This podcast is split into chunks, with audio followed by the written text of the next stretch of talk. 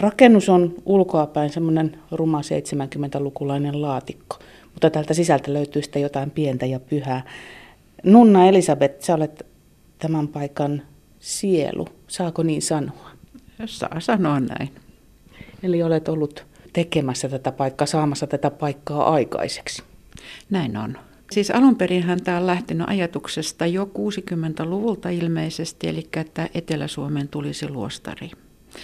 Ja sitten metropolita Ambrosius on noin viitisen vuotta sitten niin alkoi tämmöinen pieni yhteisötoiminta tuolla Sofian tiloissa, mutta kun Sofian tilat menivät remonttiin, niin silloin osittain tämä yhteisö hajantui ja sitten tota, minä tulin, että, peria- että tämä yhteisön niin kun se kantapaikka on nyt sitten täällä Mikon kadulla tällä hetkellä.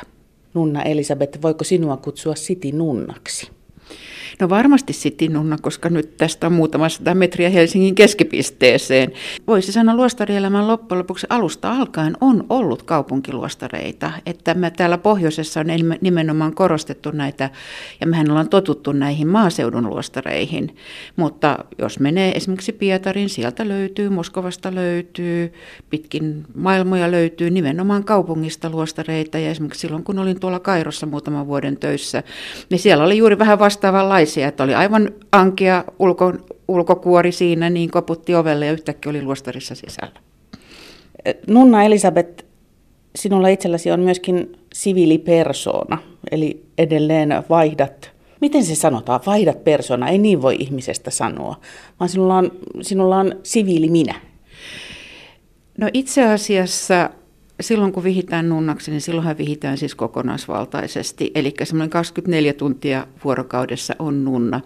Mutta sitten tämä minun siviilipuoleni, jos nyt näin voi sanoa, niin se on kuuliaisuustehtävä. Eli periaatteessa luostarissa tehdään siis töitä, eli se on se rukoille ja teet työtä, olipa se sitten katolisen perinteen tai sitten ortodoksisen perinteen luostari. Ja minun työni on nyt sitten käydä tuolla omassa työpaikassani ja tehdä siellä sen parhaan kykyni ja taitoni mukaan sitä työtä. Eli eh, sinut osa ihmisistä tuntee lääkintöneuvos Liisa Toppilana, joka työskentelee Valvirassa. Näin on. Miten säilytät sen nunnan statuksen siviilityössä? Tuo onkin aika hankala kysymys. Eli siis silloin kun on nunnana ja tekee kuuliaisuustyötä, siis eikä ole mitenkään tavanomaista sen niin kuin poikkeavaa sinänsä, että nunnat tai munkit toimivat lääkäreinä tai jossain muussa tämmöisessä ammatissa. Ja sehän lähtee siitä, että aamulla noustaan, herätään, aloitetaan rukous siitä, täällä on aamupalvelus ja siitä otetaan se rukouksellisuus mukaan siihen työhön.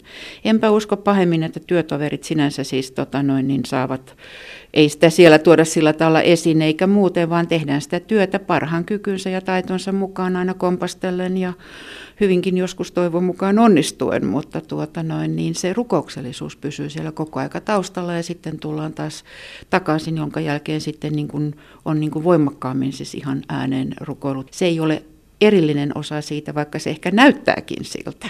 Miten käytännössä Nunna Elisabeth päiväsi sujuu? Siis mihin aikaan heräät, mitä sitten tapahtuu?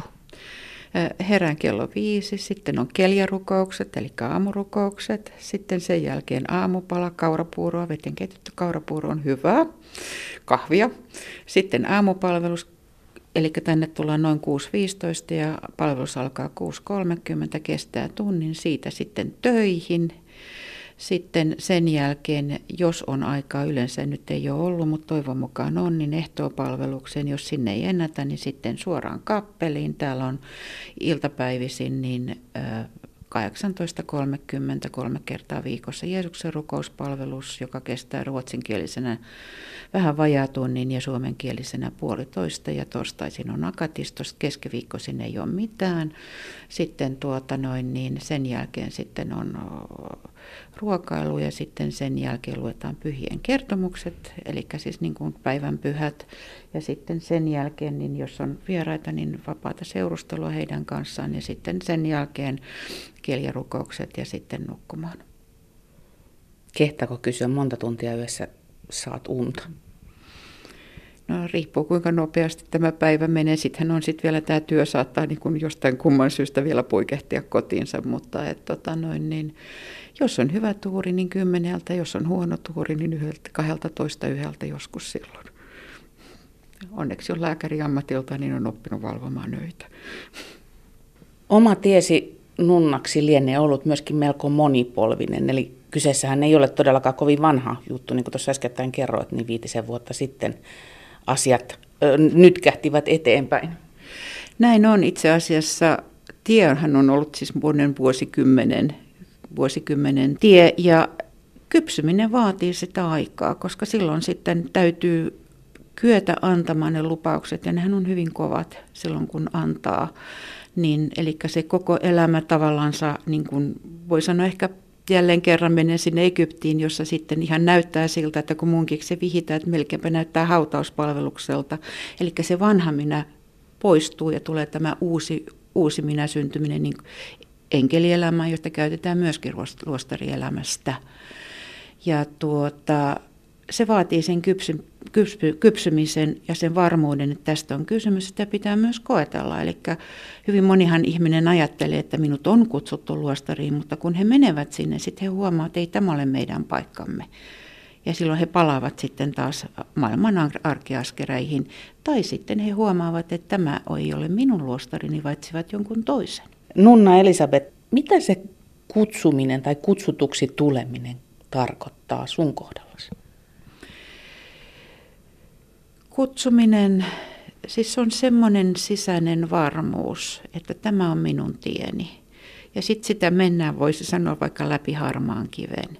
Ja se tiedetään, että se ei tule olemaan helppo, mutta ei elämä muutenkaan ole helppoa yhtään missään. Että hyvin usein olen käyttänyt tämmöistä sanontaa, pyydän anteeksi, mutta että kärsimyksen määrä ihmiselämässä on vakio.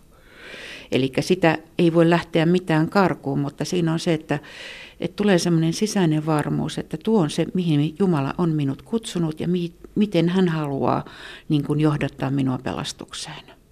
Ja silloin sitten sitä vastaan ehkä panee aika paljonkin miettiä, että ehkä ei nyt kuitenkaan, niin onko tämä tämmöistä haihatusta ja kaikkea muuta sellaista, mutta se vaan voimistuu ja se on siellä koko ajan. Ja sitten tulee siis semmoinen tilanne, että on pakko tehdä se päätös, että ei voi enää kamppailla ja silloin tulee se, että silloin minä petän oikeastaan koko elämäni, elin sen ja sitten myöskin huonolla ilmaisulla, mutta pitää myös sen Jumalan kutsumuksen, koska hän on antanut minulle tietyn tehtävän ja minä en lähde sitä suorittamaan, eli se on väärin, minun on lähdettävä. Ja minun on uskallettava ja se on sitten voi sanoa ehkä hyppää semmoiseen pimeään ja uskoo siihen, että Jumala ottaa kiinni.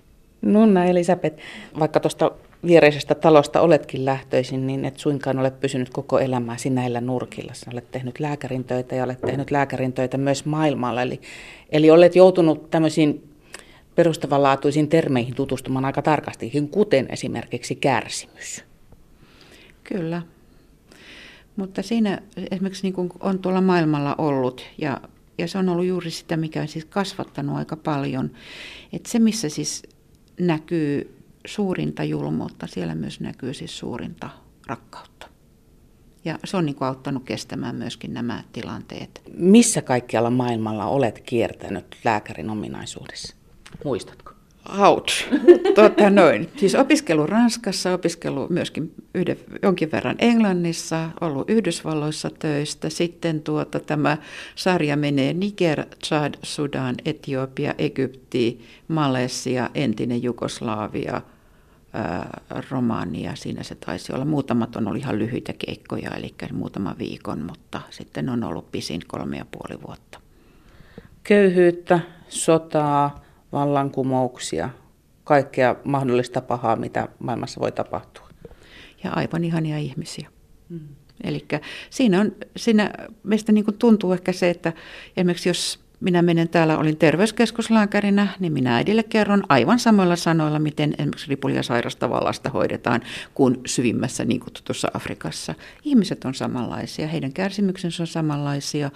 Ja sitten siis se, että, että ne, ne paikat on hyvin kovia, mutta, mutta tuota noin niin, kun tehdään ihmisten kanssa työtä ja heitä voidaan niin kuin auttaa. Ja he nimenomaan siis se, että he tukevat itse itseänsä ja kuinka äärimmäisen niin kuin taitavia ihmiset on. Että sieltä on oppinut vaikka mitä, että voi sanoa, että ehkä minä voin viedä sinne lääkkeitä, oman tietotaitoni ja kaiken tämän muun, mutta sieltä tulee sitten niin paljon siis semmoista henkistä ja osaamispääomaa myöskin, että, tota, että se on aivan valtavaa. Mä olen tässä tentannut ja yrittänyt vähän pureutua ajatuksiisi siitä, että miten Liisa Toppilasta tuli nunna Elisabeth. Ja otetaan tällainen hyvin yksinkertainen kysymys. Mikä on ollut vaikeinta ja mikä on ollut kauneinta, mitä olet kokenut nunnaksi ryhdyttyäsi? Tuo on kaikkein vaikein kysymys ylipäätänsä vastata. Se, mitä on ollut kauneinta, niin siitä itse asiassa en halua edes puhua, koska se on, se on niin henkilökohtaista, että se, se olkoon, olkoon siinä. Liittyy siis siihen semmoisen hyvin voimakkaaseen niin kuin rauhalliseen iloon, minkä on saanut joka sitten aina otetaan välillä kyllä pois, mutta tulee sitten takaisin, koska sitten ei aina, aina kilvoittelu suju juuri niin kuin pitää. Ja sitten tietenkään ei ole hyvä, että lelluu jossain tai tällä tavalla, vaan että on se tietty taival, joka pitää, pitää tehdä. Se vaikein on silloin, kun on näin lähellä oikeastaan siis sitä omaa niin kuin elämän piiriänsä, niin on tehdä se sopivalla tavalla se tietty pesäero, koska mä on käynyt sitten palvelukset, kaikki nämä isot palvelukset omassa seurakunnassani.